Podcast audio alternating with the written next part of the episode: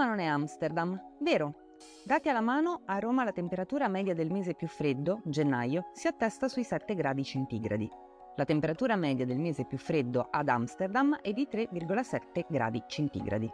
Le precipitazioni medie annue sono 837 mm a Roma e 850 mm ad Amsterdam. La principale differenza in tema di precipitazioni fra le due città è la modalità.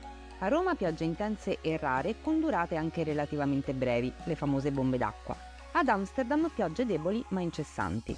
Il dato significativo è il numero di giorni di pioggia. Roma ha una media di 81 giorni di pioggia annua, Amsterdam ben 133. Ad Amsterdam piove il 64% dei giorni in più che a Roma.